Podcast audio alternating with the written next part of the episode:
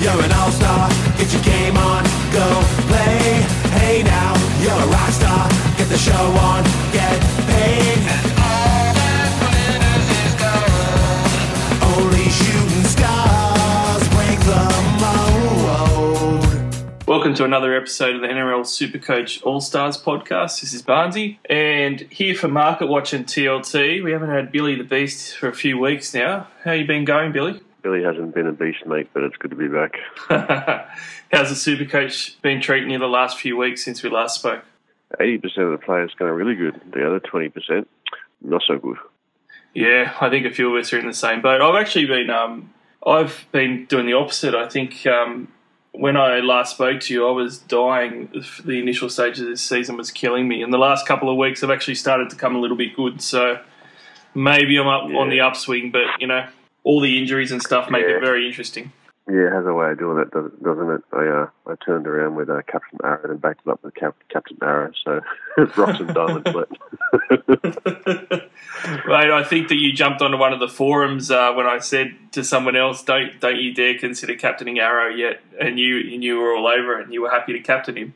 I didn't expect you to go through with it though. You actually captained him on the weekend. yeah, yeah, it was no brainer, mate. I, I don't have Jervo, and you got to remember he's, he's gone for starting prop to number 13, so his minutes have increased from 50 to 60. So he was guaranteed to score the minimum sort of 60, 65 points doing nothing. It's just just didn't foresee the injury. That's all. Well, uh, not to rub salt in, mate, but I went Captain Maloney, so I was pretty stoked with that one on the weekend. Yeah, I saw your comment took three or four minutes. I didn't miss it, mate. Good stuff. Well, let's get stuck into Market Watch, Billy. Yeah. So the first one that we'll talk about our ins first, and there's one guy that really sticks out like a sore thumb. He is the most traded in player by a mile. Riley Jacks at the Storm at the moment, 21% as a leader in traded in out of all players. The next best guy is at 10.4%. So Riley Jacks is double the second most popular trade in of the week so far.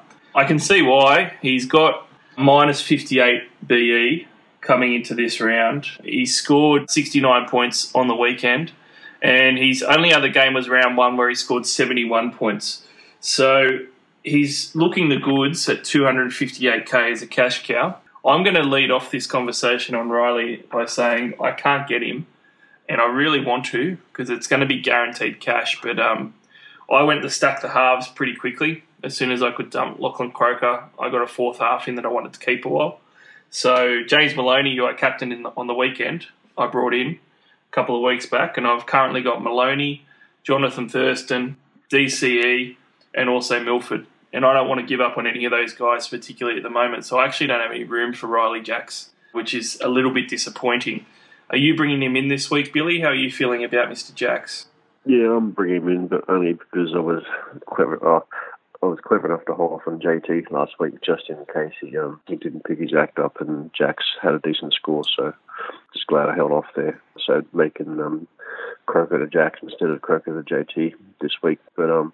He, he- does look a bit of a different player this year. Hey, I think his numbers last year, he, he scored pretty much 30s and 35s uh, all last year when he was playing 80 minutes. But I think Adam rightly pointed the other day that that was all playing second fiddle to Cronk. Now that he's got Munster as a running half, he's having a bit more of a crack with the ball, so a lot more scoring opportunities. So happy to go in and have a punt at 60 or 70 points here and there.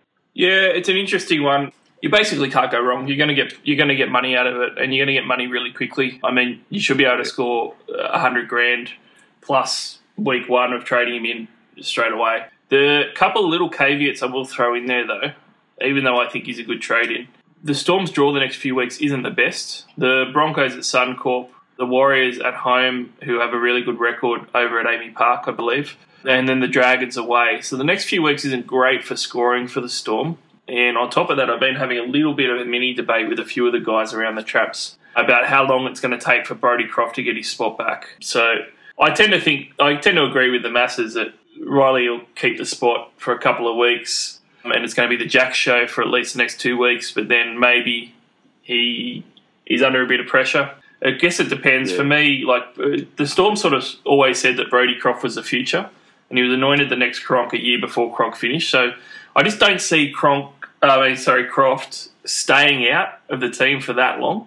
Yeah, you don't need him to stay out for that long, but just put it this way: they're playing. They are playing in, in Brisbane. The, the the Broncos pack is pretty much depleted at the moment, so um, teams have been going through them. So don't exactly write the Storm off there. Warriors do have a good record in Melbourne, but I think that was up until last year. I think the Storm actually got one back on them. So the fact that the um, Storm have lost two to the Tigers and they got an absolute revving and sort of came back into form last week, I reckon they're sort of um, good to go for at least two or three weeks. And the fact that they've got a win- winning combination now, I can't see Bella, Bellamy sort of changing that in, in the short term. But the really, really quick flip side to that is if you can't afford Jacks, I don't ex- no- point rushing him in just for that. I mean, Croker had a half decent score the other day, and they're playing the Eels this week. So if he scores a 60 or 70, the Bees could just pretty much switch on those two players. So yeah, don't stress about it. But the, it's easy cash. They're sitting and waiting if you want it. Yep, it is easy cash, and I'm just trying to put in a few caveats and just crossing my fingers just because there's no way I can bloody get him in. So I'm sure it'll work out. I'm not going to feel too bad if um, after this week he ends up getting dropped to the bench or something. But we'll move on. Yeah. The next best, well, the next most popular trade in target is the Roosters' Ryan Matterson. I've been a big Matterson fan for a long time, and I've been waiting for him to get his opportunity. He's 550,000 now. So he's a guy that you kind of wish that you did bring in a couple of weeks ago when a lot of people were looking at him like me and, and just didn't go there because we had other things that we needed to deal with. Because in the last, you know, if we if you would have got him a fortnight ago, you would have only paid 477 grand for him. At the moment, he's 550 and he's had a couple of bumper weeks with some tries. So 99 on the weekend, 93 the week before against the Sharks. And he is just looking the goods as a great centre wing option. So I get it. And he's also minus 18 on his BE. So pretty much it seems like, Billy, you do want Matterson, and he is playing round 13 as well.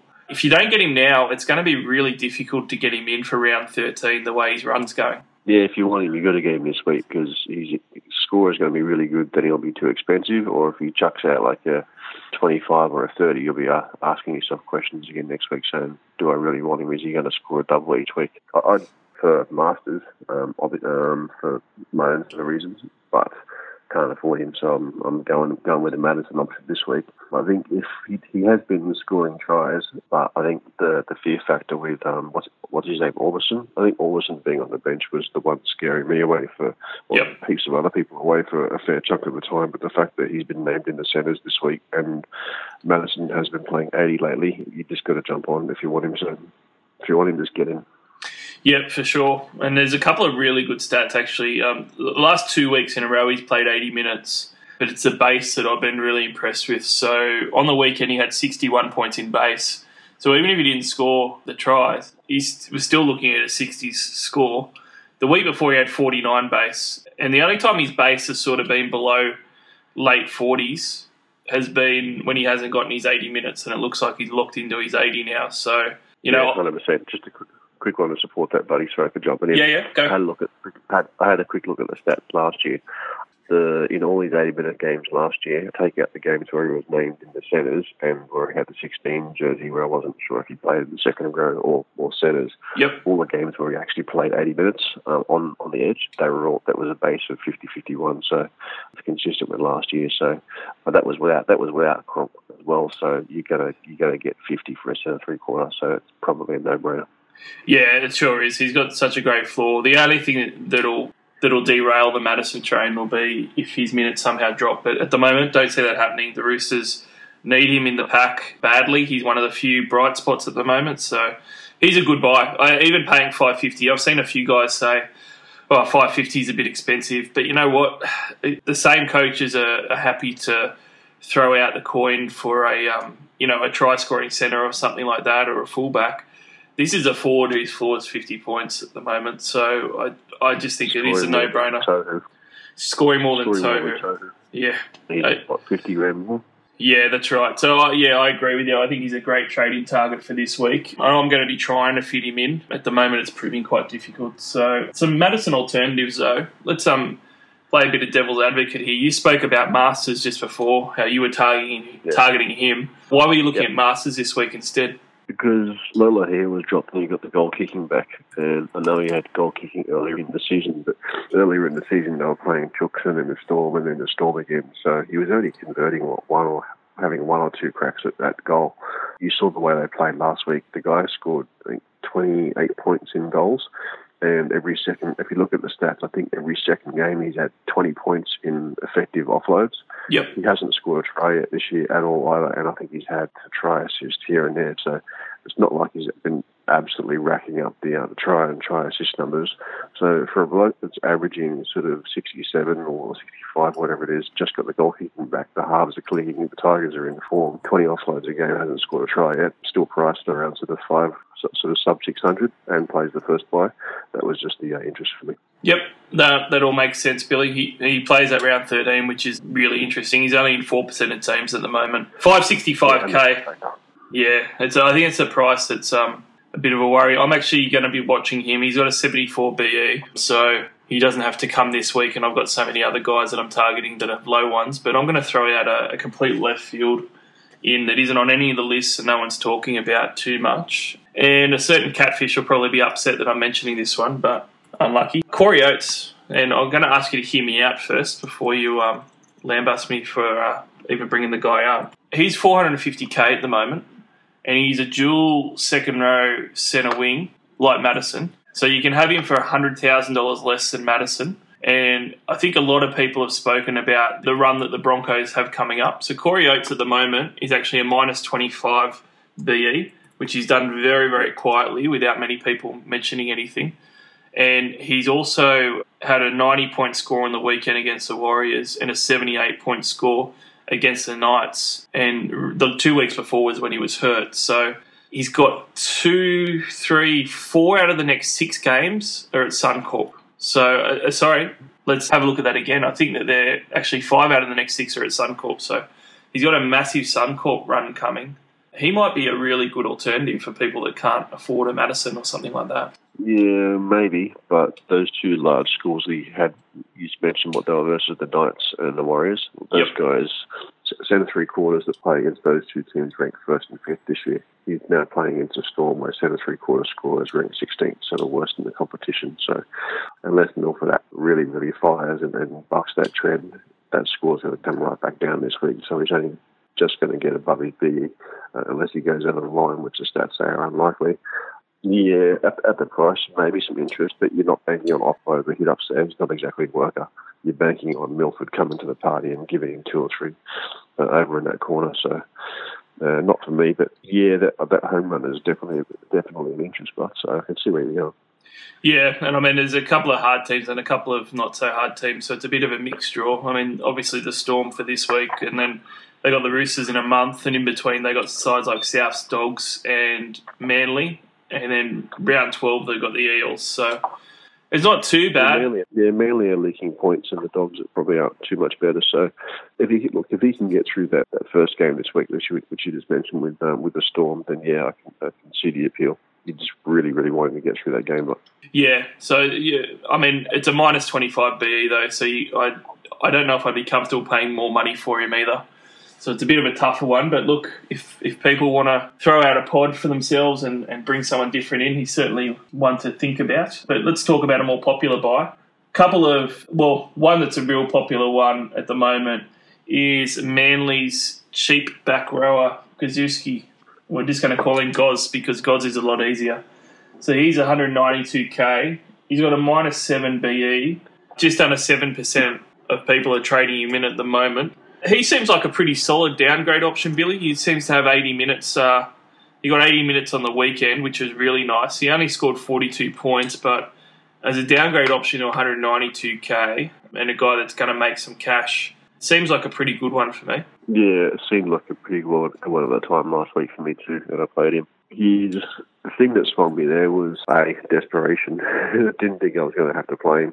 Yep. but I did in the end. He scored a 44. He did have a missed try and LB from that offload, but he, but he missed an offload from um, Big Marty, so he would have scored 70 odd, so it's 70, 74, 76 if, if he caught onto that ball, but he didn't. So 44 is, isn't isn't too bad. He had a few errors. He, he seemed to be um, ripping in, having having a bit of go, having a bit of a go. They did they did kind of get dominated by the Tigers, but so for a team that got absolutely flogged and look the worth an option. I'm going to play him again this week only because of a desperation. I, I need someone there because I'm a bit short with a couple of guys out. And edge players playing against the Eels, sorry, playing against the Eels this year. So I'm going to hope that he uh, maybe grabs grabs a hold of one of those two, gets some points, and his price goes up a bit. Jeez, mate. You know what? One of the many super coach poisons is it's banking against your own team.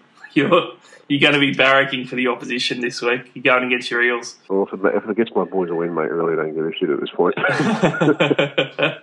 well, I'm you're a brave man for playing him. I'm not going to play him at all, but I've actually got him penciled in as one of my options to downgrade at the moment. I'm going Robbie Rocco down to Goz, and then I'm lo- using that money elsewhere. And the thing with uh, with Goz that's really good, one of the big super coach mistakes is the guys that are real super coach poison are your bench forwards. And one of the things that all of us get sucked into is needing to downgrade a forward really badly because you just don't have the room and you need to free up some cash. And you end up downgrading to one of those forward cheapies that's on the bench or getting 40 minutes or whatever, and it just kills you. It's pretty rare Yeah. that you get one of these cheap guys that's getting 80 minutes and has a pretty good role locked in um, in the forwards. So I feel like when you, I feel like that's more valuable than the centre wings that end up coming through that are 192k because you don't get those downgrades too often into that type of scenario. So whereas centre wings, you know, it happens all the time. You get a winger come in and it's easy. Yeah, put put it this way, this is a really dodgy analogy, but you were saying before, you know, Matterson averages 50, 50 been averaging 50, 51 points in base and has been lucky enough to get some tries. Well, this guy got 41 points in base, uh, pretty much. So if he can get an attacking stat here and there and keep up his 40, 40 to 44, he's going to make some money. Just don't play him if you don't have to. But decent downgrade, and I think uh, Pilgrim did make make a comment the other day that he scored four tries at a game as an edgy in the in the younger grade. So kid's got some attacking power, unless he was playing against Wenny. well, the other thing with him too, to finish up on him, is he does play round thirteen as well, which is a nice little bonus. So if he is one of those Yeah. like sort of slow burner ones, which he might be a little bit, he can hang around until you know that round thirteen buy, and then you can give him the flicks. So that works out quite nicely for Goz. yeah, he's averaging the same as TPJ, and he's what 380k or something. So yeah, just get him if you need someone. Yep. Let's talk about a couple more exciting options though. So these guys are around, you know, three, four percent trade in at the moment, but it's a couple that I really like, and these guys are sort of the fallen gun types, so little bit better to talk about than Goz. First one's Jordan Rapana. So I started with Jordan Rapana, and obviously I wasn't very happy about it at this point in the season. But I've held strong, got him in my team still. I was rewarded on the weekend with a 71, which was nice.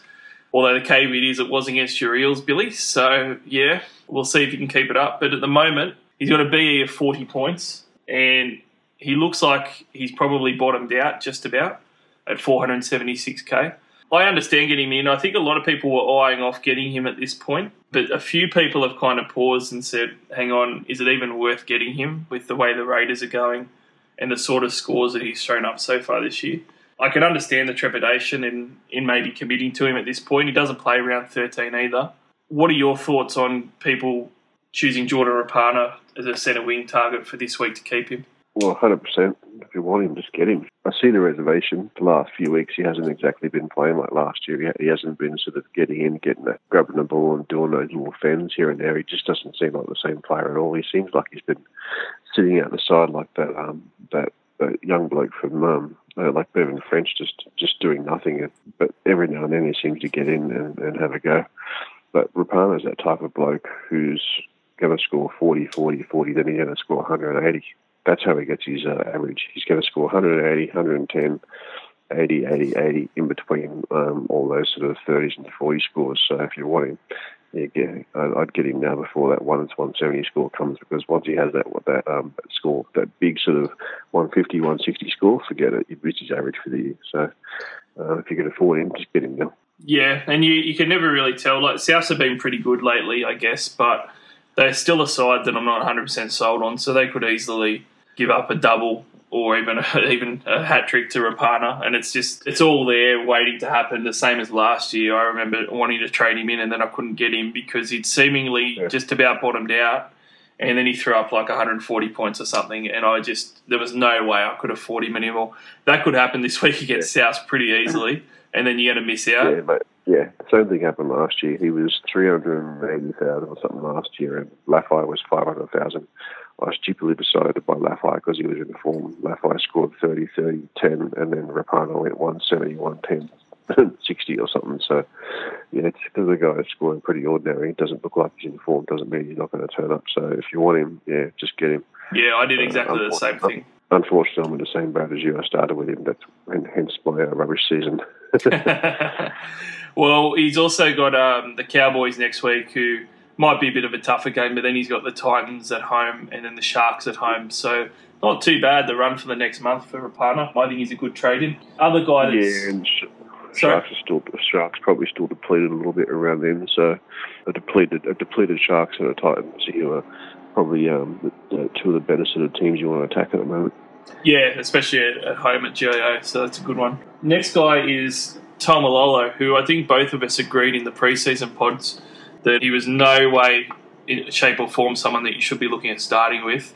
And he's Correct. proved us 100% correct, Billy. His average minutes so far this year have been 58 minutes a game, and that's what's really hurt him. And likewise, because of that, his average score is only under 60 points at 59 a game. So hasn't been great. I'm actually looking at him this week though because he's got a BE of around 37. Yep, and he's also priced quite nicely. I think it's at least a, it's more than a hundred grand discount or thereabouts on what his starting price was. And the other big thing for me on wanting to try and fit him in this week as much as I can, he's going up against the Gold Coast Titans and he's playing at home against them. Gold Coast is depleted. Nathan Peats isn't there. They've got a few of their forwards banged up. Jordan McLean went down a couple of weeks ago, and Lolo played 66 minutes on the weekend, accordingly. So it's just got classic Lolo steamroll performance written all over it for me this week. No, I don't know. I reckon this is the week to sort of buy him if, if you want him. But generally, teams who play Titans, it's the halves and the outside backs to score really well. The forwards, it's just the middle of the pack because they don't get as much as much time on the park doing all, all, all the big work because the um, the halves just sort of know, there's a lot there's a lot of breakaways and sort of breaks in play, so you, they, they lose a little bit of time in the middle of the park. I mean, he's already not he's not exactly on big minutes already.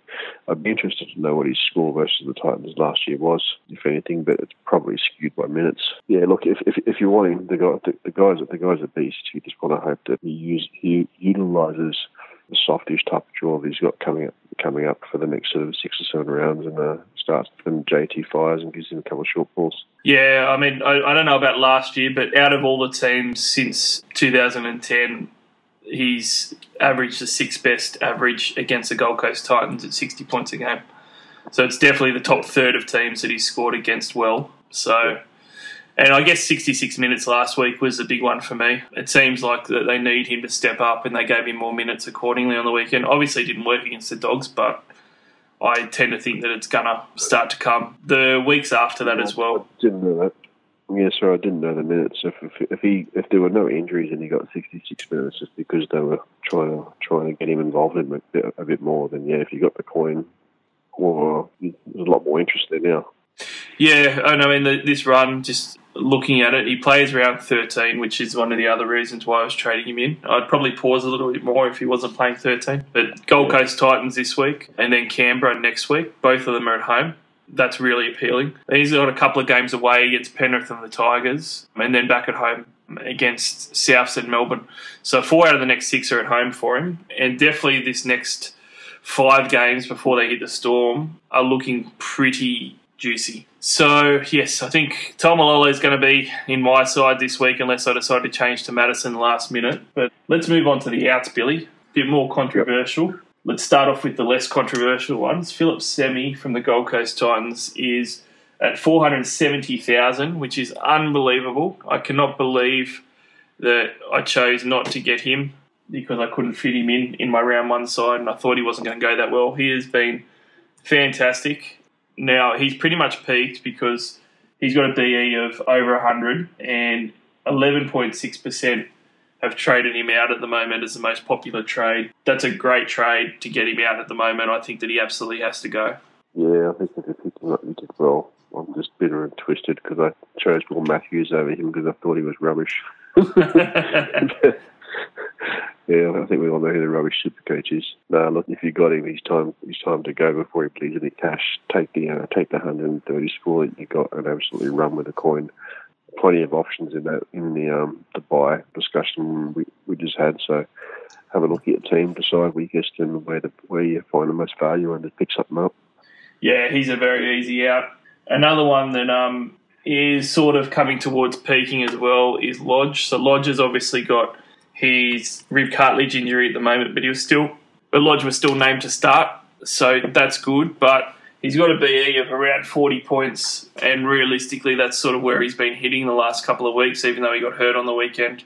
So I actually traded Lodge a bit early. I needed to trade someone last week, so I was happy enough to get rid of him, and it worked out fine. I only missed out on about 16 grand or something. I think that he's a he's a fine guy to be trading out at the moment. He's at 395k, and that's a job well done. He's made about 185 grand. Time to go, Mr. Lodge. Yeah, hundred percent. Yeah, I held on to him just the extra week, but yeah, wouldn't begrudge you selling him a week early. Absolutely, he can probably make some more coin, but he'd, he'd, he'd be a slow burner for now. And the fact that he's um, going to be needled, needled up this week and potentially pulled, just if you need someone to sell, just cut him loose. Yeah, rib cartilage injuries are really hard to play with, and they're quite painful. So I wouldn't be surprised at all. Storm.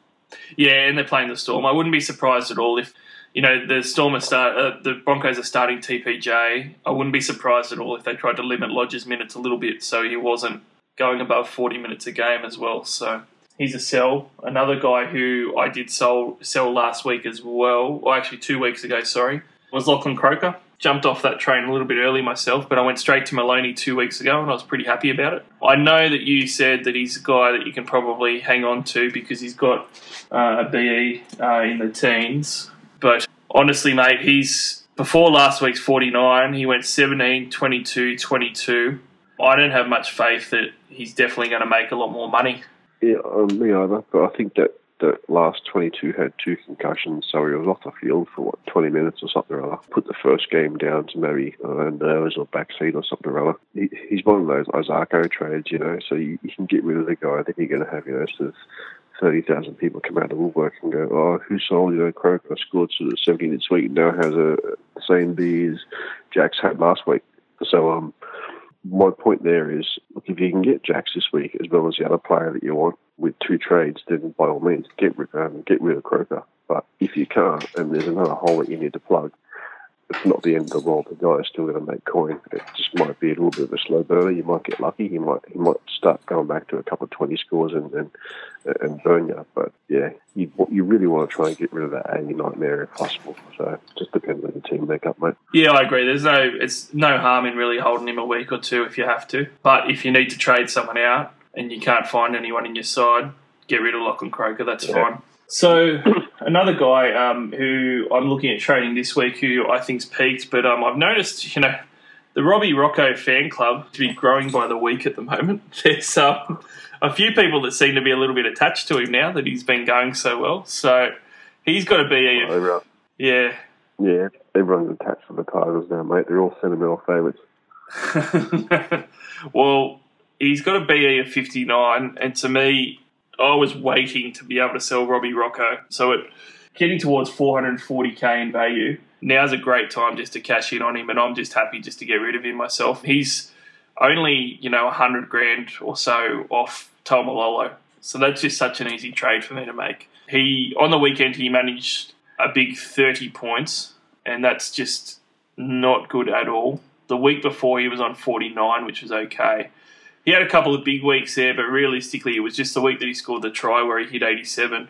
He seems to fluctuate quite a bit between sort of a bit of a dud score of 30 in 80 minutes to, you know, a solid score of 50 something. So to me, it's definitely time to get rid of him. I'd definitely be doing it this week unless you had real urgent trades to make. But I can see a few people saying that they want to hold him a bit longer and he might be going okay. And I don't really understand that. Yeah, he's one of those guys that you talk about in preseason, and um, and, R, and then someone like Perso comes along and says, "Ah, dude, he's to make a hundred grand this game for a few weeks. Keep, keep him on bench, then they flick the bum to the curve." Well, I think that I think the guy's made you a hundred grand, so it's time to make that decision and flick the bum to the curve. Yeah, and there's just so many good options, isn't there? I mean, we spoke about a heap of them, but you know, Matterson, Taumalolo, some of these other guys. A left field one of um, a Marty Taupau for looking towards the first buy. There's so many good options that you that are within a hundred grand, which is an easy reach at this point. A lot of guys already have that in the bank; they can just make that straight swap. So I don't see any reason why you should hold on to Robbie Rocco. Yeah, even though he covers that first buy, there's, there's no point holding the guy that long just for potential 30 points. Just just get rid of him. The points that you can make by selling him between now and then is just too great. So That's a really interesting thing to talk about too, because that's something that's come up with Robbie Rocco too. I saw um, a few people mention around the traps, oh, but he plays the first buy. I never really understand that logic when you're talking about a cash cow that's peaked, because you know, like you said, if there's a long time before that first buy at this point, we're in, coming up to round seven, and you're talking about round thirteen. I would not be happy in round thirteen if I got 30 points and I lost 80 grand. That's that's not an equation that works well at all. Um, you're much better off selling him to someone, and you know you can sell to someone that plays round 13. even if the guy scores 100 in that buy round, dude, if you if you sold him this week to, I don't know, 100, 100, 177k, and then use that use that coin elsewhere to upgrade, I I don't know, say a nickels to, you know, not, not, not so much a Gerbo, but, a, but you know, a Surges or something else. The points difference between Surges and what Rocco will score, you, you would assume would be minimum sort of 10 points, 10 points. So, that, so 10 points times by, what, you know, eight, eight rounds between now and the buys. So 80 points. You've already, you've already made up Rocco's score in round 13, and you now have a, a the extra coin in the bank and a free and a free stab at the, the higher quality player that you're going to be playing in that round 13. So the maths and the logic just adds up. Just sell the person.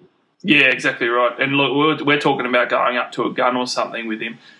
It can go the other way too. There's there's Gosiewski available at the moment who plays round 13 as well, who's bottom dollar, so you can you know make 250k out of that trade, get the same amount of points probably in round 13 as well. It's just a Yeah. that's a great move. Uh, and yeah, and in saying in saying that, don't don't confuse the fact that it's okay to play you know, a, a bottom dollar bum as as a seat in your 17 team for round round 13, but the moral of the story is no point carrying someone at you know sort of 250 350k for 10 rounds just for that just for that score. Wait until it's round 12 or 13, get him in, and then neck him. Yep, exactly. So let's talk um, injuries. There's a couple that we don't even need to speak about because they're immediate trade outs for me. Josh Mansour, the Saw, and Gal both got hurt on the weekend, tragically. Uh, quite a few people traded Gal in last week, so that was a real stinger for those people that decided to go Gal instead of Fifita because Fifita looks like he's going to come good in the next week or two, probably, whereas Gal's looking at probably four to six weeks at the moment. Those guys just need to go out, really. That was a shame. The, the, Gal was sort of right too, but it was one of those, is he going to play sort of 65, 70 minutes again type questions. So I think a lot of people decided to wait one round, but yeah, I think I know a few that jumped on and they were very, very shuffly. well, Mansour and Gal are easy trade outs. You can um, you can get a lot with that coin at least. So there's a lot of options for you to choose. Uh, a couple that have been talked about a little bit outside of the top trade out targets. TPJ in the last couple of weeks, a lot of people have been jumping off him. He was one of your preseason darlings, Billy, and he's got a bit derailed a little bit with the hamstring injury, which was quite annoying. I've actually still held on to him. I still believe in TPJ, and I'm happy that he's starting this week. How are you feeling about him?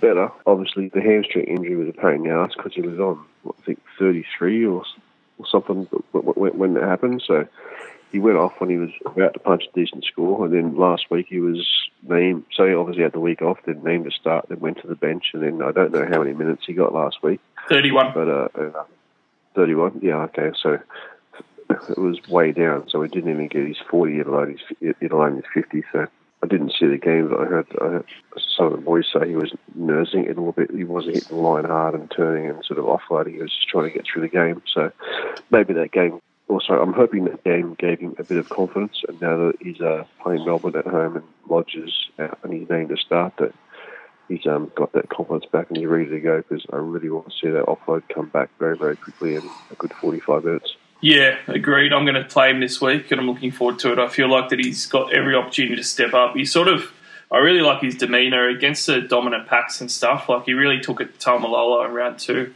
and he seems to really step up when the challenge is, is laid out for him. And this is the sort of week where the challenge is really laid out for him, and Lodge is struggling, and they need him desperately in the middle there. So it could be a good And you know what? And, and you know what? If you look, if you actually um, decide I don't want to take the risk, I want to sell the bloke this week. If you hit the trade button and then selected all the highest performing, highest averaging front row forwards to trade in, you'd look at Fifita, injured, Gal coming back from suspension. Most people probably have him. Taupau, uh, he's getting getting lower minutes. Yeah, he's doing some offloads, but there's still a bit of concern there. Outside those three, who are you trade into? Yeah, there isn't So- many options in the front row.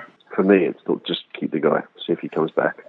Yeah, he's a definite hold for me as well. And after the storm, um, we spoke about the the Suncorp run with Corey Oates. You know, five out of six at Suncorp. It's um, it, it lends itself well. After this storm game, Souths, Dogs, Manly, Roosters, Eels. I'm going to say a lot of those packs tend to get dominated and offloaded against quite a bit. I know the Roosters have been lately, and the Eels definitely have been as well. And Manly have been looking a bit thin too. So probably because I watched the Roosters get carved up on Thursday and all the way up the middle everywhere by the two Burgess twins who have not played a good game in the last three years of NRL. And then watching your Eels get absolutely demolished week on week for six rounds. That's probably where it's coming from, Billy.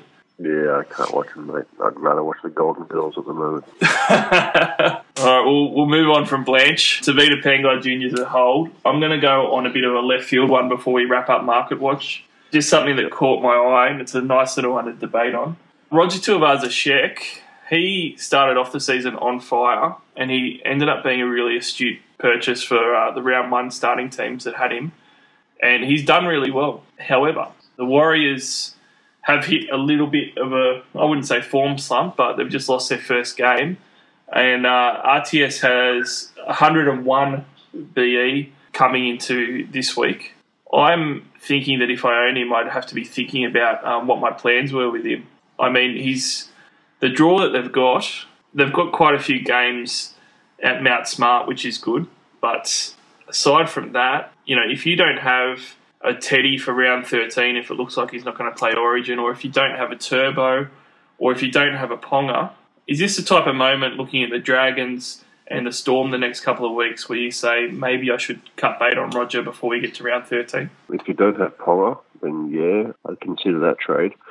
Although that'd be a bit of a luxury at the moment. If you're trading uh, RTS to Ponga, then you must be doing all right because there's obviously Jacks out there and a couple other guys. But um, yeah, look, you, you probably take the hit this take the hit this week and and, and hopefully score around sort of 50, 60 and doesn't, doesn't drop too much coin. If you've got the luxury that he's your he's, he's your biggest problem, then yeah, absolutely, get, I would get rid of him to Ponga. I would. I don't know. I, I probably wouldn't get rid of him to Teddy because there's no guarantee Teddy's going to be dropped from Origin.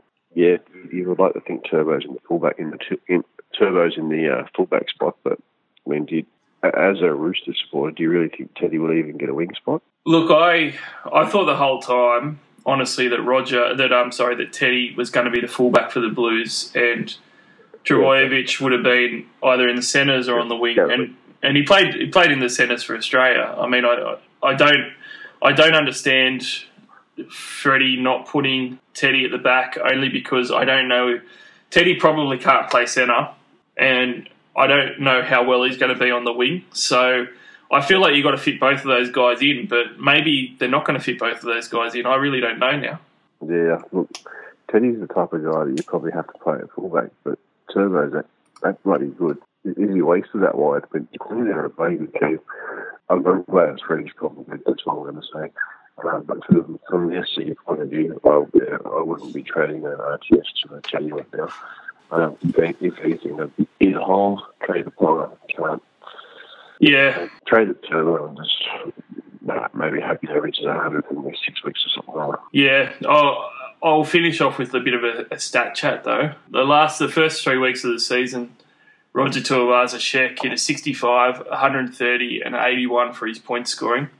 And in the last three weeks, he's hit 34, 33, 38 points. So I would be pretty concerned, and I would 100% be looking at Roger to Ponga trade unless I had bigger fish to fry, particularly coming up against the Dragons and the Storm could just as easily see him score a couple more 30s there. And I feel like that you got a good three weeks and a bad three weeks. You can cut bait now and you're, and you're all good. But, um, you know, like you said, if that's the worst of your problems, you're probably doing pretty well. So not too bad.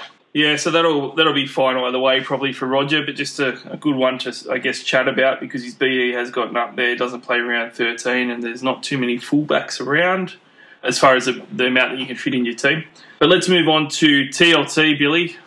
Very exciting week. First up, game of the round for me, being a Roosters fan. Canterbury Bankstown Bulldogs versus Sydney Roosters on Thursday night, first match of the round these are always good ones between the Roosters and Dogs. There seems to be a little bit of rivalry there. Always pretty yeah. entertaining. Yeah, there'll be a lot of points in this team in this uh, game. Well, I hope so. The for the doggies. Well, I wouldn't mind for both of them. If uh, fire. Yeah, if Faitala Mariner can get a try in there, but the Roosters win, I'll be pretty happy. But the teams at the moment, Bulldogs unchanged, which you'd expect after their performance against the Cowboys last week. So nothing of huge note there. Probably the only thing I guess that we didn't mention is Jeremy Marshall King is a guy that a lot of people will be looking to get rid of at the moment as well. I guess he's still retained his spot there. And uh, for those that yep. stayed strong with Faitala Mariner, I did see a few people sell here and there the last couple of weeks, particularly last week before the actual game. Faitala Mariner obviously scored a try and carved up at around 90 odd points, so he's back on the money making train. For the Roosters, there is actually quite a few changes, which I'm happy about because I've been screaming for him for a while. So Reece Robinson's been dropped finally. Manu shifts to the wing, and Mitch Aubusson moves to centre. And we are talking about that a bit earlier. That's um, huge news for Ryan Matterson. Yep. And the other big changes is JWH reverts back to the bench, which has Zane Tetevano starting, which is interesting.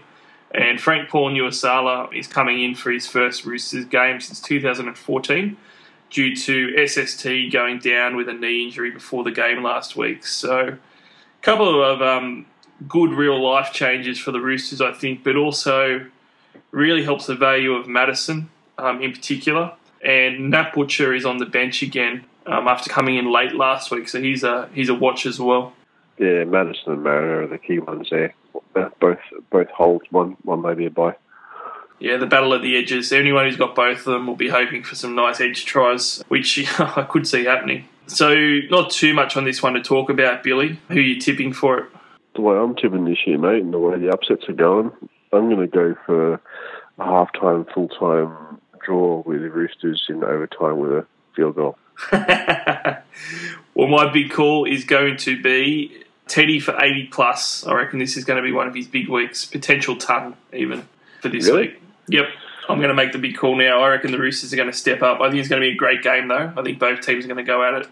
And um, I think it's going to be um, some nice scoring. Maybe a 32 to 18 type of scoreline. Mm, hope so, mate. Matterson for a treble because he's in. Can't be too greedy, mate. He's done well for you. We'll move on. Warriors versus St George Illawarra Dragons. This one's at Mount Smart. Uh, it's the first Friday night game. A few changes here. Solomona Kata has been named to start, but earlier in the week, the the Warriors actually said he's out for a month with an ankle injury, so you'd expect that to change. Nickel Klokstad is on the extended bench, and he was someone who was rumoured to be maybe coming in. The other rumour, though, which is very super coach relevant, is around the traps people were saying that Tohu might be moved to centre, which wouldn't be great. Other big news is Simon Mannering starting in the back row finally, with Pulu out with his foot injury and uh, Bete joining the bench. And Afoa goes into the starting prop spot with Lasoni dropping to the bench. So, a couple of big names there and um, potential watchers. The final team list coming up against the Dragons, who they're completely unchanged after the win over Cronulla, as you'd expect. Yeah, Dragons are killing it at the moment. They're healthy, no injuries. Um, just keep scoring points. But yeah, it's over in New Zealand, so yeah, anything anything can happen there.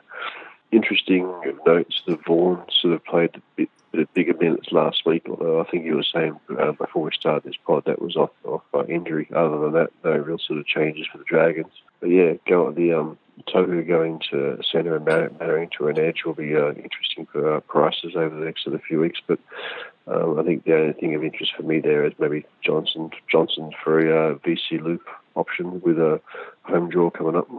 Oh, interesting. I think the Dragons will do the Warriors over there, and this might be the bit of a little mini slide for the Warriors. But my big call here, what's it going to be? All right. Well, my big call here is going to be that Tim Lafai is going to have a turn back the clock, return to form with a few offloads and uh, some good point scoring for a 70 plus score after a couple of duds in the teams. So there we go. Really? Yep. I'll pick with it for a sub 50. Mate, it's meant to be a bold prediction. win it for 50 is a given in a win over there. Sub 40 then. Sub 40, wow. Okay, that's a bit bolder. Uh, yeah, I'm going to be keeping my eye on Gareth Widdop, actually. That's another one. And um, yeah, we'll move on to the second game of Friday night, which is um, one that I'm quite looking forward to because it's a bit spicy between these teams sometimes. Brisbane Broncos versus the Melbourne Storm. Suncorp Stadium, where MILF runs free and scores all day, every day. Apparently, that's why I bought him, but no, he doesn't. well, the run's coming up now, mate, so this is when it starts. But big news is Jack Bird. Jack Bird held on to his spot in the halves. Kodi Nikorima is returning, but he's on the bench in place of Sam Tagadezi. Uh, Tevita Pangai Jr. is starting at prop for Sam Thaiday, who's back on the bench as well.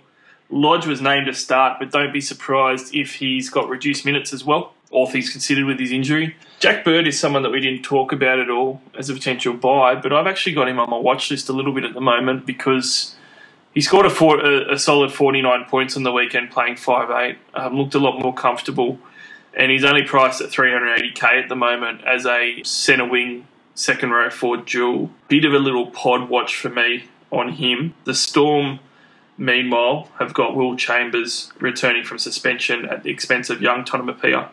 And that is it. So obviously Brodie Croft isn't in the team still. He's in jumper 21, but I doubt that he'll be a late change for this week. But that's probably going to be the other big watch in this game. Yeah, I don't think, I don't think there'll be a change, mate. Not, not after the win they had last week. How do you see this one going? The um, the Storm have got the wood on the Broncos at Suncorp. I'm I'm thinking that, that that's going to be a trend that's bucked this week, pun completely intended, and that the Broncos will kick on. Honestly, mate, I have absolutely no idea. But if I had to pick, I'd go sort of, Bron- uh, sorry, um, Storm by about sort of four points. Yep. Anyone that you think is going to have a big one? Not really, mate. Munster just doesn't seem to be doing it.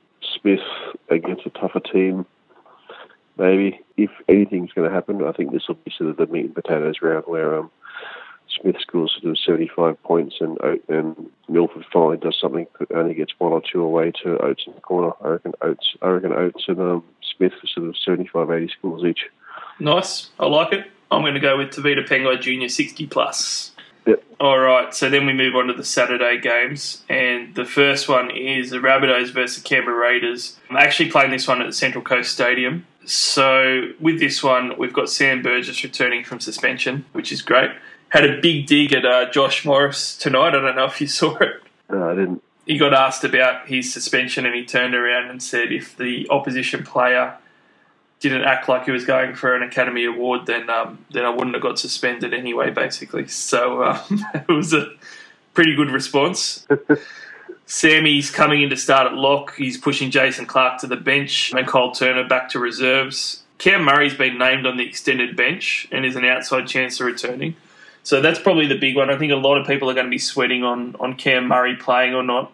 I'd be a little bit worried that if he does come in, he might um, might come in off the bench or he might get reduced minutes to sort of lessen the impact on his hamstring. But with He the did last time. yeah, he did last time. You're right. season. So that's a bit of a worry. I mean, that's why I thought last week um, I would have actually sold him if I owned him because it might have been a couple of weeks anyway. Then it might have been a couple of weeks before he was starting. Oh, if you got cover, but there's no, there's no, no real need. He's not exactly expensive, and who do you sell him to?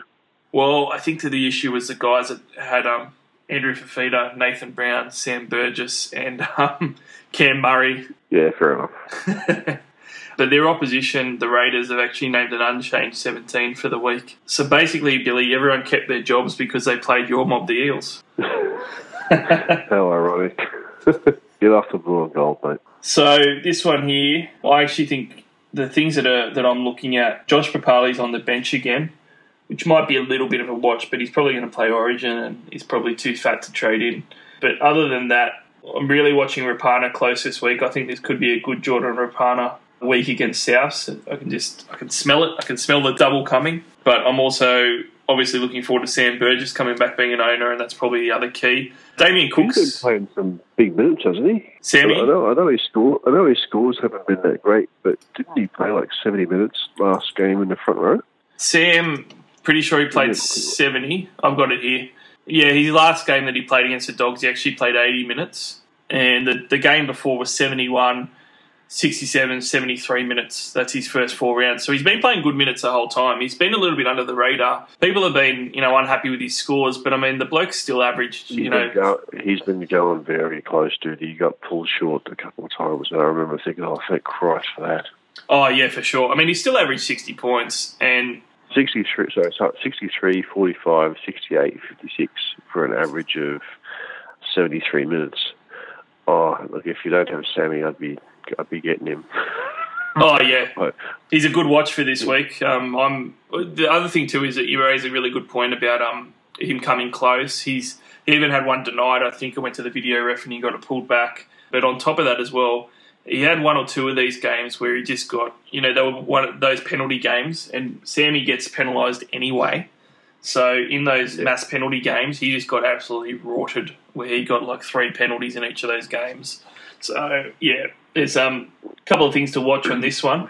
Reckon going to be an very, very, very, very, very, very, very, very, very quickly. So he's averaging 53 points in base.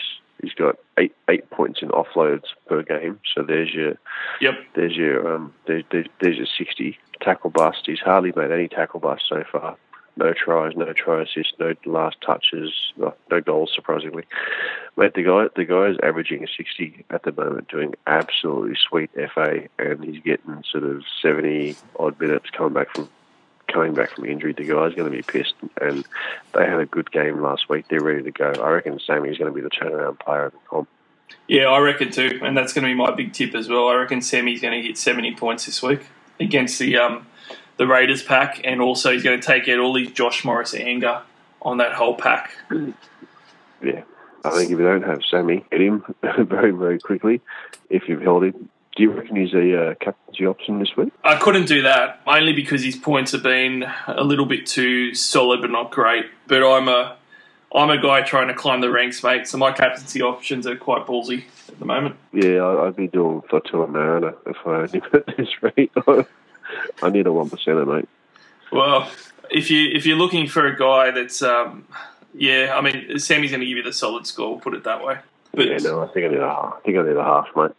well, talking talking about the captains though, the um, one that did come up, Billy, and I'm interested in your thoughts on it. Um, a few guys are throwing around Damien Cook as a captain though, um, with how he ran the Roosters pack ragged going up the middle there, and um, looking at the Raiders big pack. A few people have talked about Cook.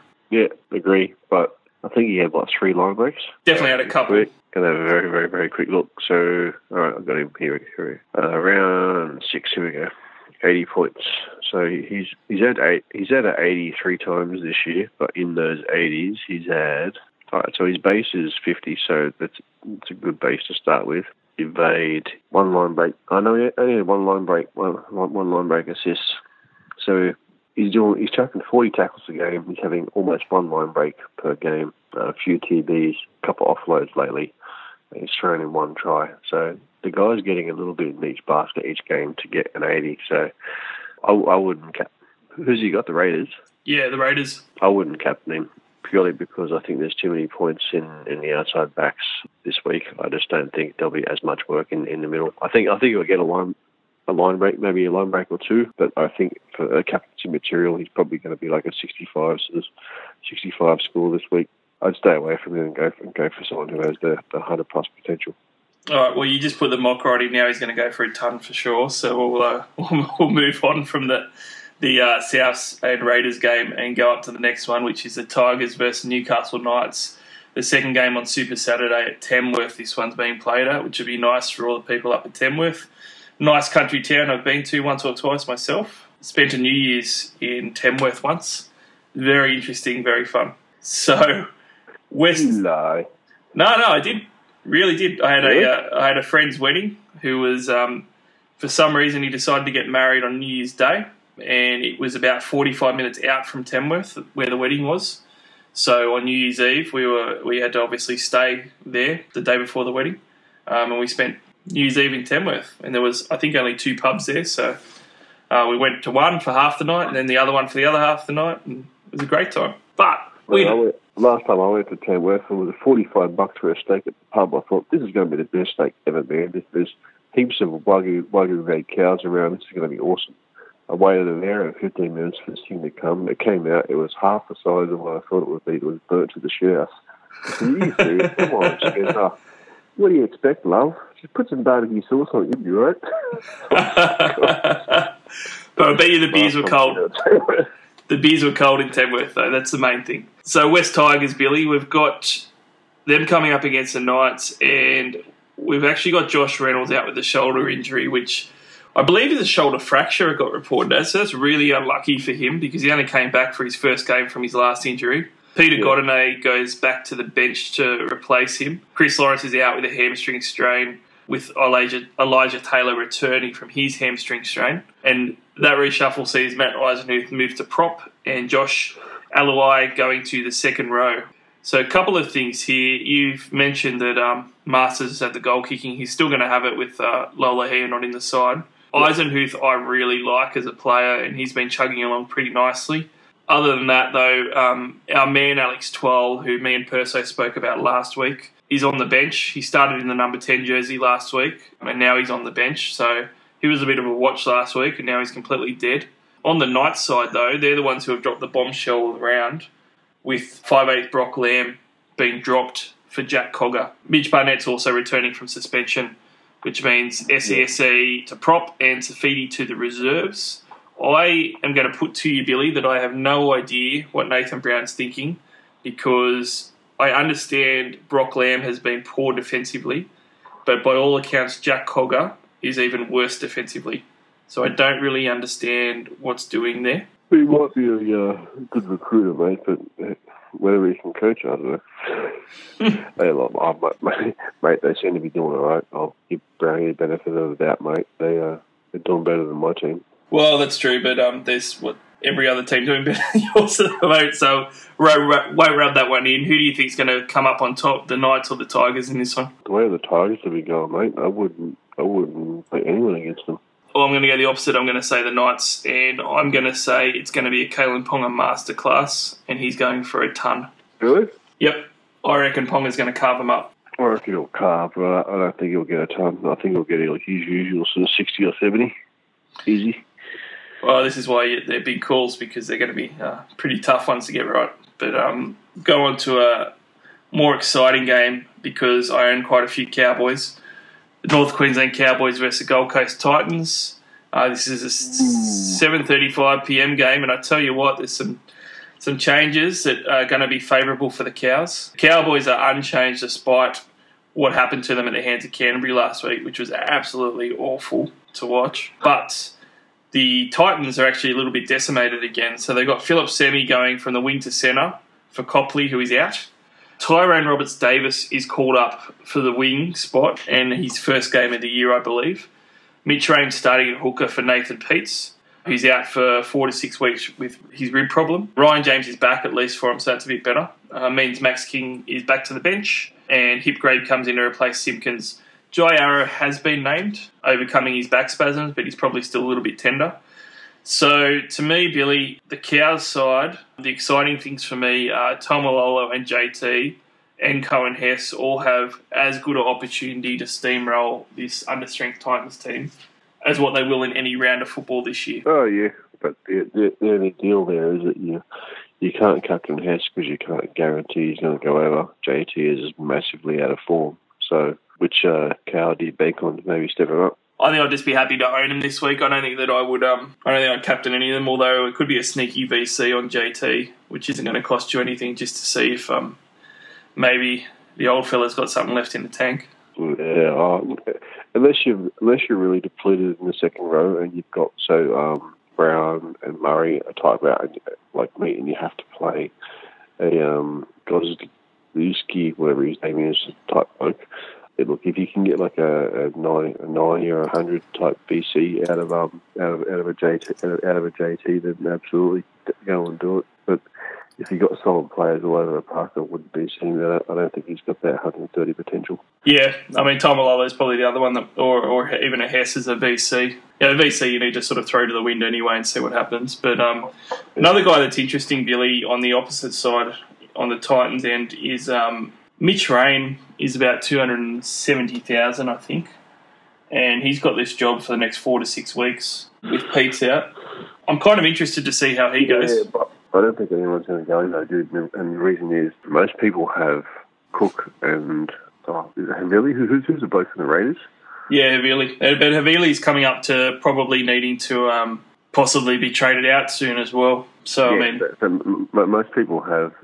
I think pretty much everyone has um, Smith and Cook or Cook and Havili. So the people who own Havili, they ain't going to be going to him. They're going to be going to uh, Smith. So it's. I don't think he. I don't think he'll be in too many teams, dude. yeah, that's true. I'm still interested to see whether he gets 80 minutes with that bench. I'm not too sure who would be playing hooker. And of course, the immortal Bryce Cartwright needs to be mentioned here. He either scores five or 50 points these days, depending on what week. So he's he's going for me this week. He, he's absolutely dead to me. Yeah, mate. I think he was dead from round one. Yeah, he was. Um, he should have. He had every opportunity, but he's gone poorly. This next game is one that you can tell us all about, Billy. Parramatta Eels versus Manly Sea Eagles. We've got Jarryd Hayne returning on the wing for Bevan French, who was dropped after taking one hit up last week. Brad Takairangi is back and he's playing centre for Ava, who has been dropped as well. Kaysa Pritchard is also in reserve grade with Cam Smith resuming hooking duties. We've got Kane Evans starting at prop, shifting Terepo to lock with Moeroa. Moeroa. I'm uh, having a shocker with the pronunciations of your team, Billy. Moriara Oh, that's that's mate. getting dropped with his concussion. Uh, and at, least got, at least at least you got the light and the dark guys. That sort of uh, commentators couldn't the other day. Uh, there's been some good calls lately on the names. Uh, Will Smith and Gower are actually back on the bench with both got dropped to reserves as well. So there's been a massive changes for the Eels, Billy. Is that going to get you a win Well- against the Seagulls? No, it's not. we needed we, we needed to do something, and, and dead set. I reckon the only reason um, what's his name uh, French had one had one hit up last week is ball boy probably threw in a ball and the partly probably tackled him without it. dead set. The bloke did nothing last week, so he deserves to be dropped. I if I'm going to be excited about anyone this week, I'm kind of interested. Um, don't laugh, but I'm, I'm kind of interested to see how Hayne goes on the actual wing because he can be as lazy as he wants out there, but if he can just pick up, um, you know, a couple a couple of attacking stats, if, if the guys pick up, he'll, he'll be he'll be interesting to watch and see what happens over the next few weeks. If he picks his act up, he he's almost rock bottom dollar. He might be a decent sort of buy pick up for a, a few points when other teams are completely depleted. Interesting to see what happens with Gutho over the next few weeks. I mean, does he get does he get the um the goal kicking back, and does he does he drop enough coin to, to warrant it? Brown will be back soon. Other than those guys, I'm not really interested in anyone else apart from seeing how that Jennings goes. Does Manly leak enough points on on the edges for anyone to consider Jennings as a smoky to um play at home?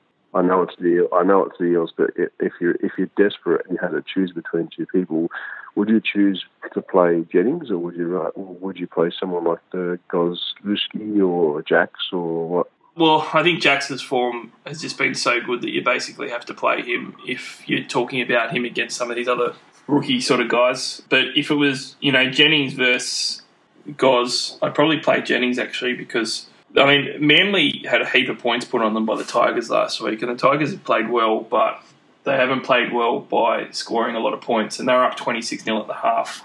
And they were breaking down those edges, and I'm trying to remember what edge that Marsters was on because there was a couple times on that side that they went down and smashed it. But the the defense in the Manly centre wing isn't great at all, especially at the moment. So, but the interesting with George Jennings, interesting thing this week is I was surprised he was playing outside his brother Michael Jennings, and they've actually put Jarryd Hayne and Michael Jennings together and put George Jennings on the other wing now with Brad Takairangi. So I'm not sure why they did that. Yeah, no idea. Here I was thinking the Eels fan would have all the inside info. Well, let's talk about the um, the Sea Eagles. Most of my weekend, most I mean, I got kids that don't want to ruin, my- ruin any any more of my weekends by watching the Eels. Not at the moment. Well, Manly are completely unchanged after last week, which is interesting because obviously they got absolutely towed up. So it'll be interesting how they respond. I tend to think that this might be a game though where Tom Trbojevic and DCE kind of run the show and have potential for big games. So that's probably Yeah. the couple of big watches for me. Dylan Walker's an interesting smoky. I reckon I'm going to call Dylan Walker for a try this week and a return to form. You reckon? Yeah, against the Eels, I reckon he's going to score a try, mate. I think 12 out of the starting 13 might score a try. Yeah, he, he stung me last year, that piece of shit. I think he went on a tear last year where he'd had a couple of um, massive scores and absolutely destroyed me in um, a couple of head-to-head head-to-head matchups. And I kind of figured, well, he he plays uh, around 18, 19. He might be a decent pickup for the, the run home. And he proceeded to score sort of 20s for the rest of the year. And when he was priced at the 500 or something. So, yeah, look, he's he's one of those blokes where I, actually I think he might have been kicking last year as well. Correct me if I'm wrong. Yeah, he was. Um, then he lost the kicking duties a bit later when he hurt himself. Yeah. Look, I'm not saying right. mate. I'm just saying he's going to score a try. So don't worry too much. We're not going to be buying Dylan Walker, I don't think. But Yeah, What? right, next. No, if we get it, next. but one guy I will mention before we move to the final game is I do have my eye on Uate, who has had an absolute shocker on the weekend. But hear me out. He's getting towards next to nothing. He's like 240 grand, Billy. He's going to be rookie price soon. So, I mean, he's going to For a reason. It's for a reason, mate. Mate, you know that at some point Uate is going to bang out a double, and he's just going to make hundred grand in two weeks like that. It's going to happen. He's he's going to he's a try scorer. He's going to do it. And one of the appealing things to to me, like it, it's a completely dirty pick. Like it, it's filthy to have to pick up someone like Uate, but he if he gets down to two hundred twenty grand, and he plays round thirteen by, he's an extra number there, and you know that at some point he's going to score a double it looks pretty good to me. I mean, at the end of the day, if Uate was a rookie coming in the first grade and he played a couple of games and he had a you know a minus ten BE or something, guys would be all over it. It's just because Uate has been sticking it up all season that people don't want to do it. But he's going to get down to that low price. So that's season, mate. Mate, he was thinking of that for about five years. uh, yeah, but he has his little runs, and you know what? Now that I've said all that, he's going to put a hat trick on the Eels, and no one's going to be able to buy him anyway. So No, he's not. I know the shit, but so is he. Yeah, he's pretty bad. All right, we'll move on to the final game of the round, the uh, Cronulla Sharks versus the Penrith Panthers. So this one here, Cronulla lost Paul Gallen to his knee injury, Wade Graham to the hamstring. So we've got Kurt Capewell, who's starting in the back row, and Paul Lock, which is interesting. Scott Sorensen and James Segeyaro are the new names on the bench. So the big one here is Andrew Fifita actually got named to start, and so did Luke Lewis. And Yeah, that's, that's already pissing a few people off, particularly Dean. Oh yeah, there, there's a lot of people annoyed about Fifita, that's for sure. But um, it's a bit of a hard one because they're playing the last the last game of the round. So whether That's Fifita true. plays or not, it's just it's it's a real hard one. I guess probably the good thing is if you do have a Penrith Ford or even just a Penrith reserve, uh, you can flick off before the game from say a you know James Fisher Harris for example, or even a kick out straight onto Fifita. So I guess that that Yeah. might work out okay. That would probably be what I would be doing. Penrith have got DWZ returning from his broken jaw, which just replaces Josh Mansour, who's got his broken cheekbone. And uh, CHN, we've got in the centres with uh, Yo returning to the pack. CHN absolutely carved it up in the centres last week. What's his price? It's going to be expensive, but I tell you what, watching him Oh, last okay. week, Yeah, I thought I, I wasn't sure how many how many games he'd um, actually played off the bench already. I thought thought he might have dropped a bit in price after that um, hefty um, starting price tag, but if he hasn't, then yeah, forget it. look, he's not hugely expensive, but he's 300 and, 390 odd K. So it's still too much to invest, but I mean, he is Oh, I disagree. I don't think that's too much, especially with the price increases. That's probably like a what a two seventy or two eighty on last year's numbers. That's pretty. That's pretty decent. It's only hundred k more than your, your your bargain basement price. Well, he does have 104 points um, that he scored last week against the Titans in his rolling average, so it could be a bit of a pod pod move. He's a slight minus BE at the moment as well, though, so it's probably the week that you wanted uh, to do it. Who who, who do they play this week? This is uh, against the Sharks. This is the final round one. So he's got the Sharks yeah, this so, week. But, yeah, so they're playing a depleted Sharks forward pack. It could be could be interesting. I'm, I'm more interested in uh, kick out this week. But yeah, if you wanted a smoky, CHN maybe. But yeah, I think there's too many other better options this week to worry about him. So I'll give you a call for this one, Billy. A smoky for you. James Yep. Maloney to exact revenge on his former club and Shane Flanagan for not re signing him. Two weeks in a row, double tons. Yeah, I wouldn't put it past him, especially now that he's got the kicking. Yeah, this one could be a really tough one for the Sharks. So, um, yeah, it should be. Uh, I'm, I'm looking forward to watching this one. Kick out will be really good against the depleted forward pack. So, Billy, that pretty much wraps it up for TLT as well. Thanks for jumping on the pod again. I hope you uh, have a good week in Supercoach. That's mate. I need a bit of change of fortune, but uh, appreciate the uh, optimism. Well, I reckon that you'll do better than the Eels anyway, hey? yeah, see you later. Thanks, Billy. All right, No everyone. worries, buddy. So you can download us on iTunes, also SoundCloud, and you can follow us on NRL underscore SC underscore All Stars on Twitter. But otherwise, we'll be back next week with uh, Market watching TLT same time. Thanks very much for tuning in, and good luck with everyone's captaincy choices this week. Hey now, you're an all-star. Get your game on, go play. Hey now, you're a rock star. Get the show on,